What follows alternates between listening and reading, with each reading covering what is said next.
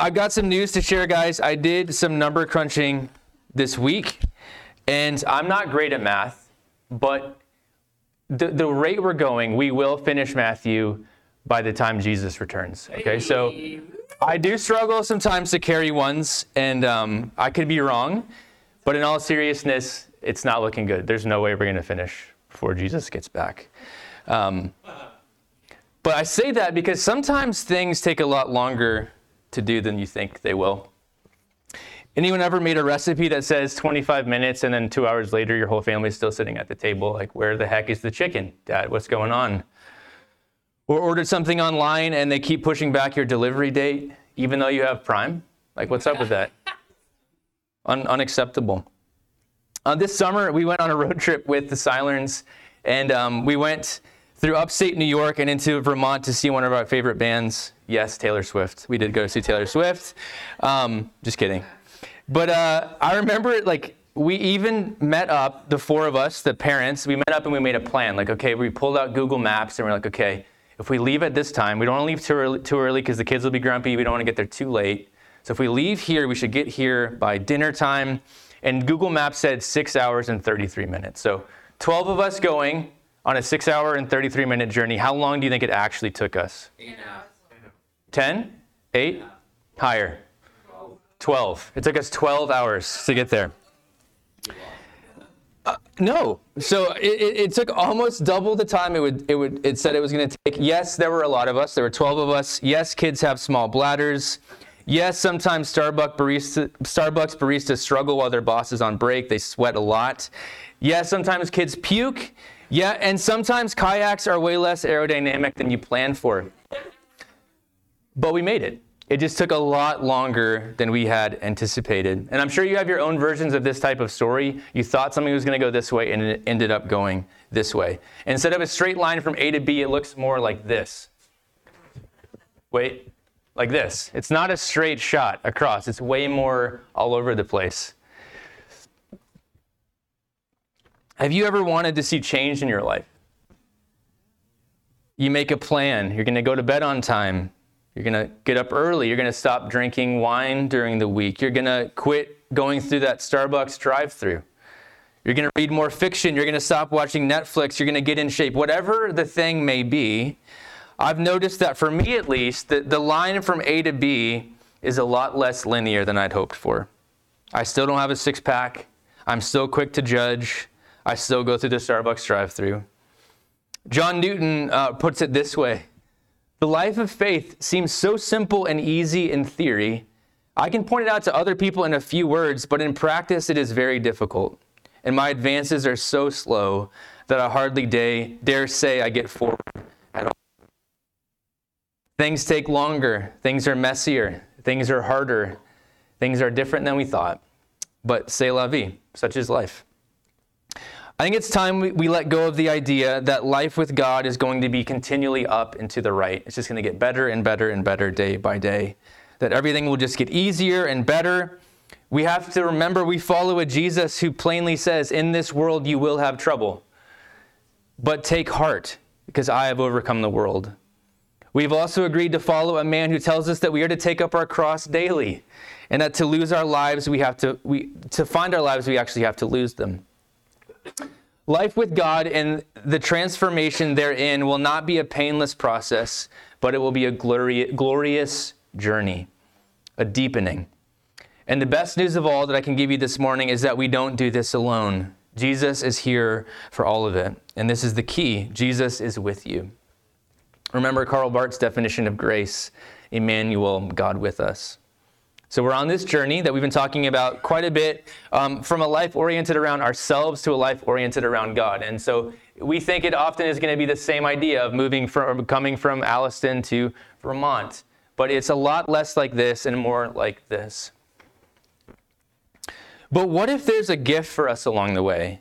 There's a skill for us to cultivate that's going to keep us going, hopeful, hearts full, honest, and hungry for the transforming love of God to invade every square inch of our everything. That journey took twice as long, but it was also super fun. A lot of good memories that happened along that, that journey. So today in our story, it's actually a bit different. We've been looking at a bunch of miracles. Today, the story takes a little departure. And um, at first glance, it might seem out of place, but I actually sat with this text this week and I found myself really grateful for this being where it is. And so I'm going to try to emulate kind of the tone of the text this morning where we're talking about all these miracles and all of a sudden Jesus has this conversation with his disciples. And I want to remind us hey, we're on this journey of discipleship, guys. In the midst of this, we're getting to know Jesus. But how do we, as we're doing this, discover more of who Jesus is, our gracious Savior King, and who we are as his disciples, men and women who are in need of saving and leading? Sound good? Okay, so we're going to read the text together. I'm going to get you guys to stand up like we've been doing and then we'll talk through a couple things together today.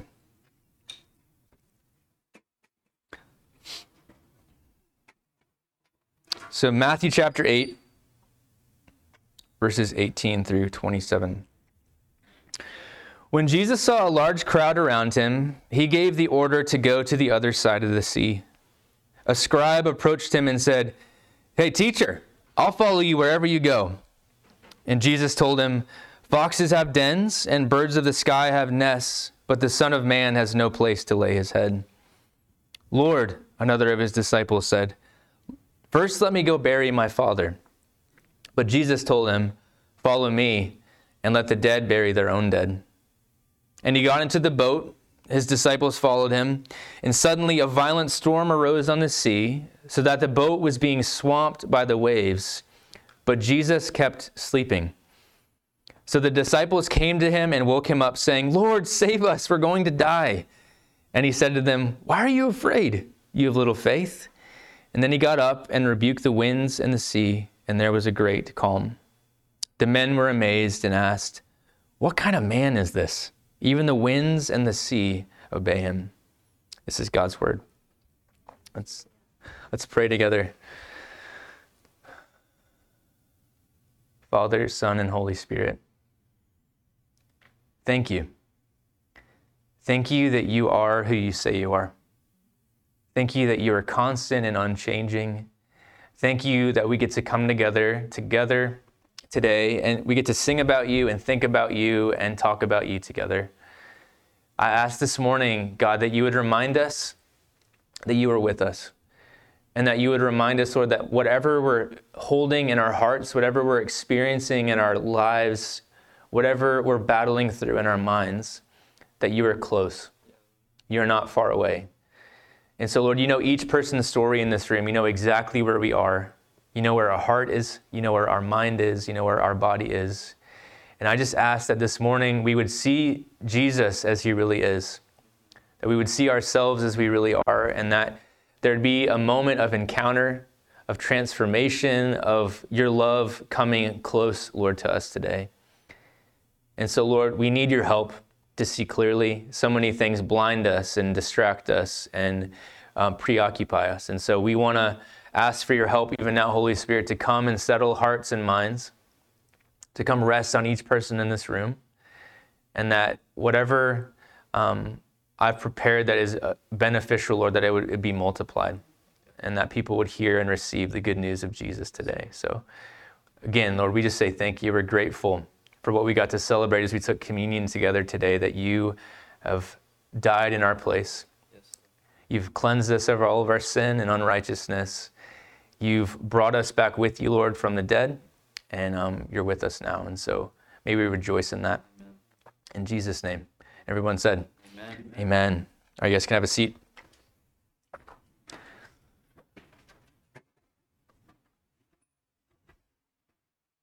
Jesus is king. Jesus is in charge. He is bringing God's kingdom to bear in the world. He is the space where heaven and earth overlap. He is the God man, fully God and fully man. He is the embodied space where what God wants done is done. He has come to do the will of the Father. This is the business that Jesus is in. And in the process of this, he wants to make us his apprentices, his disciples other human beings, just like he was, that will do the will of his Father both willingly and joyfully. What we've been learning is that he comforts us and consoles us on the way, but today we read a couple stories that also bring this to the fore. He challenges us. He calls us to something deeper. He calls us to something more beautiful. He calls us to something more rewarding. He calls us to reality. He calls us to our destiny, our purpose, that we were designed to live life with God and not apart from God, with Him as our King and we as His servants. He is in charge, He knows what to do. So he instructs his disciples in the story it's time to move on. It's time to go to the other side of the lake, guys. But on their way, we read that the story um, of him coming across two would be disciples. And so let's take them one at a time. Let's look at the two would be disciples. First up is this poor guy, the hasty scholar. So let me read this uh, again. When Jesus saw the big crowd around him, he gave orders to move on to the other side of the lake. And a Bible teacher came up to him and said, Hey, teacher, I'm going to follow you wherever you go. And Jesus said to him, Foxes have holes, and birds in the sky have nests, but the Son of Man has nowhere to lay his head. Anyone ever seen Brian Regan, the stand up comedian? A few of us. He has this bit, I won't do it, but he has this bit about a, a me monster. Um, and it's about him having to sit next to this person at a party, and everything Brian says, the guy one ups him. So he's like, I just had my two wisdom teeth out. He's like, I got four. And it's just this constant thing. And he's like, how all of us have this me monster inside of us that we want to kind of take over the conversation and be the center of the universe. Uh, someone who spins the whole story their way, one ups you. And he says, like, the, the punchline of the joke is basically, he's like, beware of the me monster. And so the subject of this sentence is actually a me monster. It's this Bible teacher.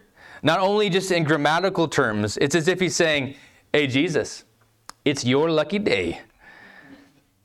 This guy has decided to follow you. I'm going to give you a shot as my rabbi. It's worth noting here that the Bible teacher refers to Jesus as teacher. He doesn't say Lord. He doesn't approach Jesus as Lord, but as a teacher.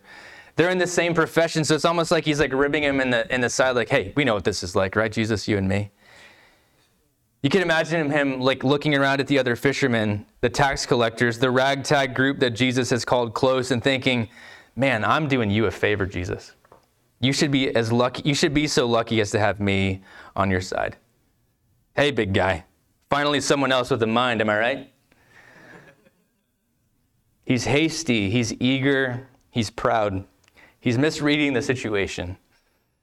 Jesus' response could sound harsh, but what he's doing is he's providing a kindness. He's being clear. He's shooting him straight. Hey, man, this sounds great to you, but this is the cost of discipleship. There's a costly grace involved. At the time, I think disciples and rabbis, or rabbis and their disciples, like the, the idea of following a rabbi, inherent to that idea was a place to live and a place to stay. And Jesus is saying, hey, man, when you follow me, it's not like that. It's actually you're stepping into a life of vulnerability and at many times insecurity. But the, the truth is, I'll be with you in it. So he seems to be looking for disciples, of course. That's Jesus' mission. It, it's like it's not enough just to go and heal people. He actually wants to go make disciples who are actually going to help heal the world by the way that they obey and follow Jesus. So he seems to be looking for disciples who have thought about the hardships and costs involved, involved in following him. And of course, we can't anticipate everything, but it's worth just noting here that Jesus seems to be reminding us, like, hey, man, this is a costly endeavor. Following me means more than you think it does at certain times. Jesus is turning away an eager disciple. Uh, it seems like Jesus is not desperate for humanly impressive disciples as well. This is good news for people like me. Jesus wants disciples, but he doesn't want them at any cost. All right, poor hasty scholar. Second guy, the half hearted son. Then one of his disciples said to him, Lord, um, please give me permission to go home to bury my dead father. But Jesus said to him, Hey, you follow me and let the dead bury their own dead. Sheesh. Jesus, a bit, a bit harsh, buddy. Kenneth Bailey, who lived in the, in the Middle East and has all kinds of um, wisdom and how like these communities would have worked, says this. Or let me paraphrase R.T. Kendall's paraphrase of him. But K.E. Ba- so Kenneth Bailey, drawing on the insight of Arabic commentators and on his own experience of cultures and idioms in the Middle East, insists that such a scenario results from a Western reading of the text and is culturally impossible. So our offense is, is, is a Western offense. And this is why. If the father had just died, the son could hardly be out at the roadside with Jesus. His place was to be keeping vigil and preparing for the funeral. Rather, to bury one's father is standard idiom for fulfilling one's filial responsibilities for the remainder of the father's lifetime, with no prospect of his imminent death. This would then be a request for indefinite postponement of discipleship. That's what Jesus is addressing. Likely to be for years rather than days. In that case, Jesus' reply would be less immediately shocking. The man's proposed discipleship was apparently not very serious. Sounds half hearted, is what the point is here. Uh, Dale Bruner says this Matthew slants this request, however, by inserting the word first. First colors the spirit of the request. He does not seek to go home afterward or for a moment or at the end of the week, but first, as if the thrilling firstness of his discipleship to Jesus has slightly worn off and his more familiar past begins to reassert itself. Now, as parents, if that's the case, then is his first consideration really his Lord? Is the question. And so what we see here is Jesus is kind of reminding him, like, hey man, if you're going to follow me, like, I have to be first in your life. I have to be king. So Jesus is putting down the disciples' secret rebellion, not his parents. He's reminding this guy, I am Lord. I have to be the king. So the thing I want us to draw our attention to and I want us to kind of focus the rest of our time on is this specific interaction. So, the thing that strikes me most in this interaction is that it would appear that the man is already a disciple, yet Jesus needs to come to him to renew, to rene- renegotiate, and to remember his discipleship to Jesus. Like, this is part of the process of getting from A to B, is this constant renegotiating, like, oh, wait, I am not king and Jesus is king. And in this guy's situation, this is the, the death of his father that brought that to the bear or to the fore. So it's as if Jesus is recalling this man to all of life discipleship to him.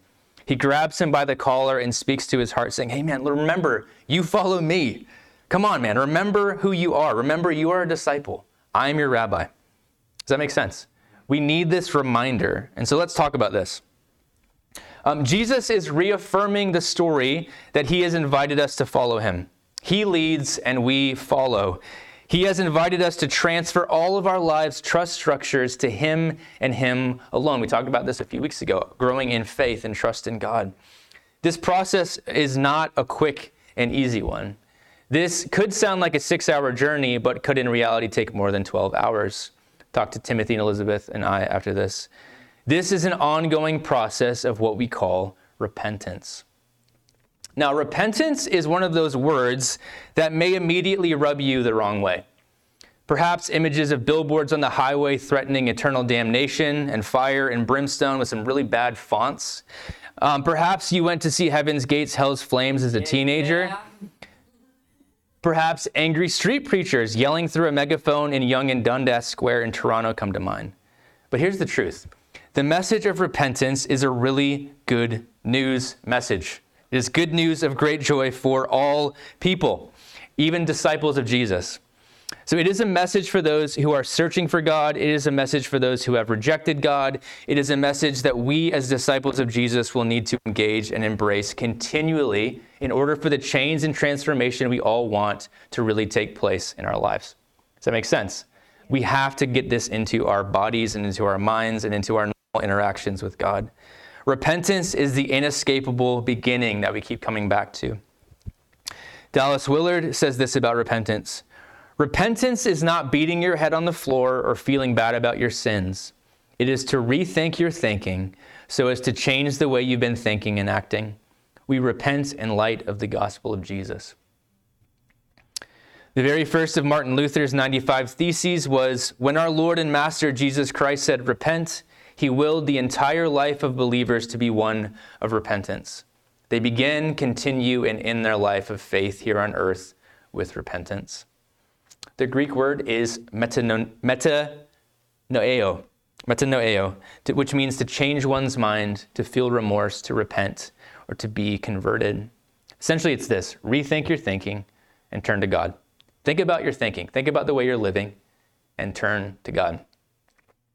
This is how we learn. And both of these would be disciples have an encounter with Jesus that presents itself as a significant moment, a kairos moment. A kairos moment is where there is some event, an opportunity, a moment in time when perhaps everything changes because it, because it just happens to be the right time. I think I talked about this the first week of COVID, actually. So, really briefly, Kairos moments are uh, Kairos moments can be positive or negative. They are never neutral. And they can be recognized by the impact they leave on you, and they always signal opportunities to grow. This is the message of Jesus. This is the time has come. The kingdom of God is near. Repent and believe in the good news. Hey, there's some significant event that's happened. You have a chance to rethink your thinking and turn to me. Uh, Mike Breen puts it this way this verse, which could be called a summary statement of the teaching of Jesus, says a lot more about learning than first meets the eye. In essence, Jesus is saying a great opportunity is available. God's kingdom is within reach for all of us. The kingdom of God is near means that if you reach in the right direction, your hand will disappear through the curtain of this world and reappear in the reality of the next world. There is a portal in time that we can't see, and the inbreaking of God's presence is about to take place we can begin to learn to see these very moments in our everyday lives as opportunities to grow deeper in Jesus. Uh, Mike Breen developed this shape to help process these moments. This is called the learning circle. And so, remember, we drew that map earlier of getting from A to B? In the process of getting from A to B are a bunch of these significant moments. or was an opportunity for us to repent and come into a place of belief again. That's the whole journey of our discipleship, right? I'm not going to put my trust in myself anymore. I'm going to put my trust in God. I'm not going to define what's good and evil anymore myself. I'm going to let God do that. And so that process of zigzagging and going, you know, all the way through upstate New York to Vermont is full of these learning moments, these learning circle moments. And so we need to kind of get our heads around this and think about this as part of our lives with God. Because if we're going to follow Jesus, then change is not an option. It's, it's part of the thing that we need to have happen. It is a vital part of the life of. Once we change on the inside, the new attitude will affect our outward actions. Kairos is an event word, something that has a beginning and ending. So these moments, the conversations end with Jesus, but the process of change and the process of faith developing is an ongoing. Um, it's a it's a process. It, it's not like it just happened. You don't you don't completely become a nutrient like you don't um, your mind needs to be continually transformed. Your faith needs to continually be put back into a place of trust in jesus. We need to grow in our belief in him. So this is the process of discipleship this ongoing requirement for change and for repentance and belief. The learning circle is a process a way of living that doesn't have a specific beginning and ending. One does not become a disciple of jesus and stand still Discipleship is a lifestyle of learning, and the learning must begin with a change of heart. Is this tracking with you guys? Yeah. This, this is important. Our journey of be- being with Jesus, becoming like Jesus, and doing what Jesus did is a process intersected by moments that, if we're willing, bring us into this learning circle. If we're paying attention, we're realizing that God actually is involved in the everyday, ordinary events of our lives difficult conversations, um, breakdowns in relationship, uh, moves that need to happen, sicknesses. All these things are moments for us to come into. Okay, God, what are you trying to teach me? What are you trying to do? Where am I like relying on myself? Where am I living upside down? And where are you inviting me in to trust you more fully? The journey from A to B looks a lot more like this than we think. The Christian life is one of repenting your way forward. So yes, we're going to have these moments of repentance and belief, but we gotta have to, we're going to have to realize that these are going to happen all the time, daily, daily for us, if we're willing. Okay, we, let's move on in the story. so Jesus is calling us to follow him. He's saying, hey, listen, there's going to be this ongoing process of repentance, and, and, and you need to remember that I'm with you because this next story illustrates this, because storms are going to come in your life. Jesus then got into the boat, and his disciples followed him.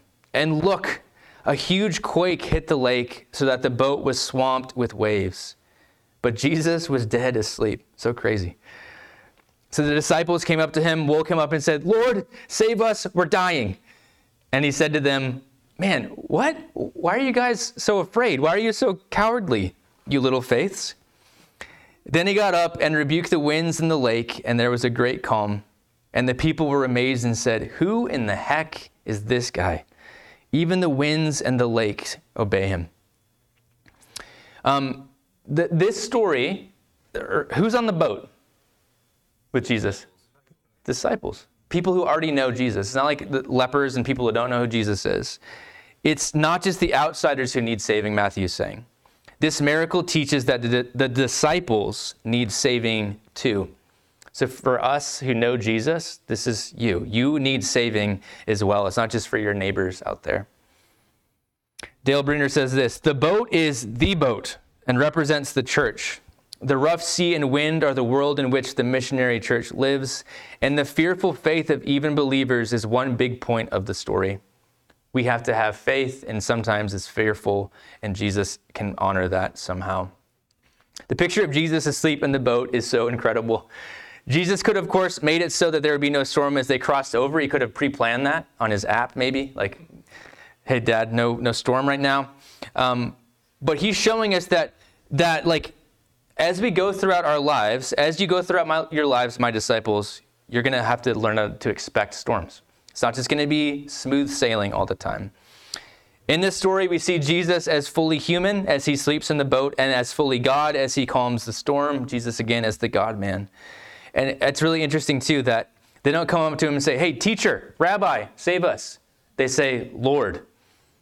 In disasters, we need a Lord, not a teacher.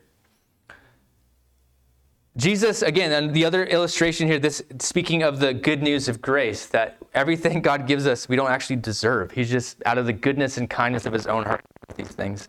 Jesus helps us however we come to him, even if we're screaming and terrified and afraid in the middle of the storm, even if we wake him up from his nap. This is good news for us. We got to expect storms. We got to learn how to repent because things are going to come. And then let me just a couple more thoughts, and then we'll we'll kind of end with some some thoughts about Jesus. Um, I was a bag boy, um, but the southern kind, the kind that walked your groceries out after asking paper or plastic, even though I shoved your bleach and Wonder Bread into the same bag after watching this weird 90s video that instructed me not to do that. I'm not good at packing groceries, is the point I'm trying to make here. But I remember the interview for my job taking roughly 11 seconds. How old are you? 15. You're hired. and all my dreams came true. I was an employee of Food Lion. Anyone ever been to Food Lion? Yeah. Drive to the States? Terrible. It's like not even a nice grocery store. I was, however, disappointed I didn't get to answer these types of questions. You know, tell me about yourself, 15 year old boy. How would you describe yourself? What makes you unique? What are your greatest strengths? And the greatest question in interviews ever what are your greatest weaknesses? this is the money question, you know, where you get to say, I, I care too much. I try too hard. You know, I care too much about my job. I put too much of my heart into things. Too loyal, yeah. Uh, of course, this is all BS. This is self serving and self aggrandizing. But could you imagine if you answered that question at your dream job, not Food Lion, honestly? I'm really selfish. I have an ongoing battle with lust. I'm a liar. I will never accept responsibility.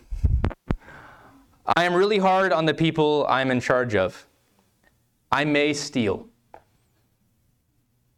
See, the world we live in doesn't work this way. Everything is up and to the right. Show your highlight reels. Weaknesses are detested, so we edit, we filter, we reframe, we round up, we add a zero when called for, we take a zero away when it's called for. We sanitize, we shove it under the couch, we minimize, we maximize. We do all this to try to present a better version of ourselves.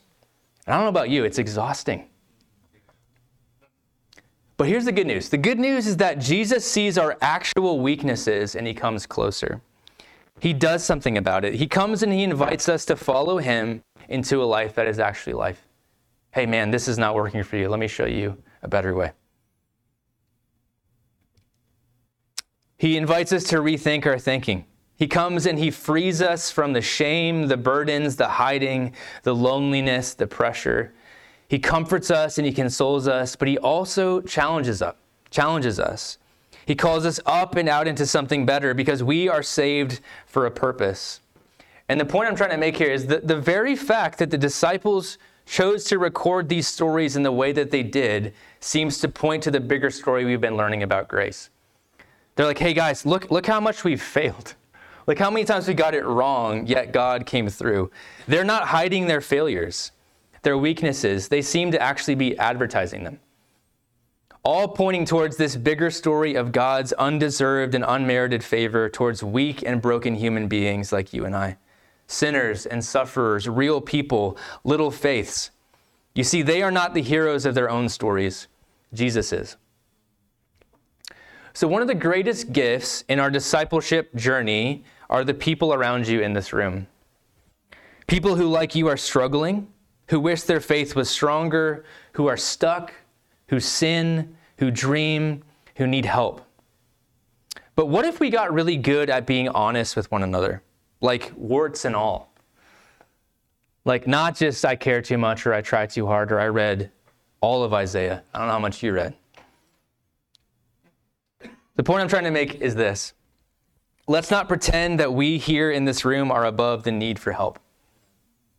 Let's learn to confess our sin, our lack of belief, our little faith to one another so that we can repent and believe again, so that we can learn together that Jesus has come, that Jesus is risen, that Jesus will come again, that he loves us and is fighting for us in the midst of our confusion, our self centeredness, our fear and anxiety, our addiction, our half heartedness, our hastiness. He is there, never lowering the bar, but patiently leading us on to become who we already are in Christ. What if we got really good at being honest with one another? Also, what if we got really good at challenging each other with this? Remember who you are. Remember who you are. You are forgiven. You are washed clean. You are God's child. You are included. You are hidden with Christ. Hey, man, you follow him. Growing in Christ, Dane Ortlund says, is not centrally improving or adding or experiencing, but deepening.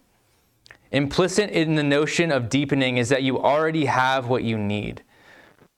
Growth is bringing what you do and say and even feel into line with what, in fact, you already are. That's good. This morning, when I didn't share it during worship, but when we were taking communion, I was thinking, I felt like God was saying, I dare you to believe you're forgiven. I dare you to believe you're loved. And I want to say that to you. I dare you guys to believe you're forgiven that you're loved, that you are included, that you are hidden with Christ, that He wants to lead you on. Confess your sins to one another, dare one another to live as though you're forgiven. So whatever you wherever you may find yourself this morning, whatever wherever you may feel stuck, however you are, these stories are here to illustrate that Jesus helps us however we come to him. Little faith, afraid, hastily, the point is just to come. Come to Jesus. He takes our weak faith, our self centeredness, our love of comfort, and our fears, and He meets them with grace. And this story underlines that Jesus' grace is still more important than our faith. His grace is stronger than our lack of faith, it's more important than our faith. Jesus' grace is the fuel to bring about the change and transformation you and I so deeply long for his undying, unwavering, undeserved radical love for us, his love that finds us where we are and takes us somewhere new, his transformative love. Dane Ortlund again, your growth in Christ will get no further, listen to this, than your settledness, way down deep in your heart, that God loves you. That he has pulled you into his own deepest heart. His affection for his own never wanes, never sours, never cools. That thing about you that makes you wince most only strengthens his delight in embracing you. At your point of deepest shame and regret, that's where Christ loves you the most. What kind of man is this? We must remember that Jesus is a person with whom we are invited to cultivate a real relationship of knowing and being known, of listening to, of being led. And as we move forward in this journey of discipleship, looking to Jesus, the real Jesus, is the key. As we are able to do this, as we are able to even see the face of Christ in one another, it melts the soul into both love and gratitude. Happy Thanksgiving. This is the key to any meaningful and lasting change. Looking to Jesus, looking to the, the, the, creator of the universe, looking to the King of Kings and the Lord of Lords, whose riches are unsearchable. So, as I close, my prayer for us, maybe the worship team wants to come up, we're going to end with some singing. My prayer for you and I, for us, is that we would all encounter the real Jesus. The Jesus who challenges us in our self-centeredness and comforting, and sorry, in comfort loving. Who sleeps on the boat in the midst of a storm only to calm it with the word. The Jesus who is calling us deeper, further up and further into his kingdom, who in the process has given us all that we need and then some. He is lavishly generous sharing his inheritance, his relationship with his Father, his anointing in the Spirit with you and I, who is both gentle and lowly, who fights for us, who loves us despite our ongoing neediness and brokenness, who is patient and can see the end from the beginning, who is faithful to complete what he has started in each of us, who knows that the six hour drive is really going to take 12, but he's still here for it, warts and all, puke and all. So may, may, I, may you settle down deep in your heart today that He loves you. Thank you, Jesus. Amen.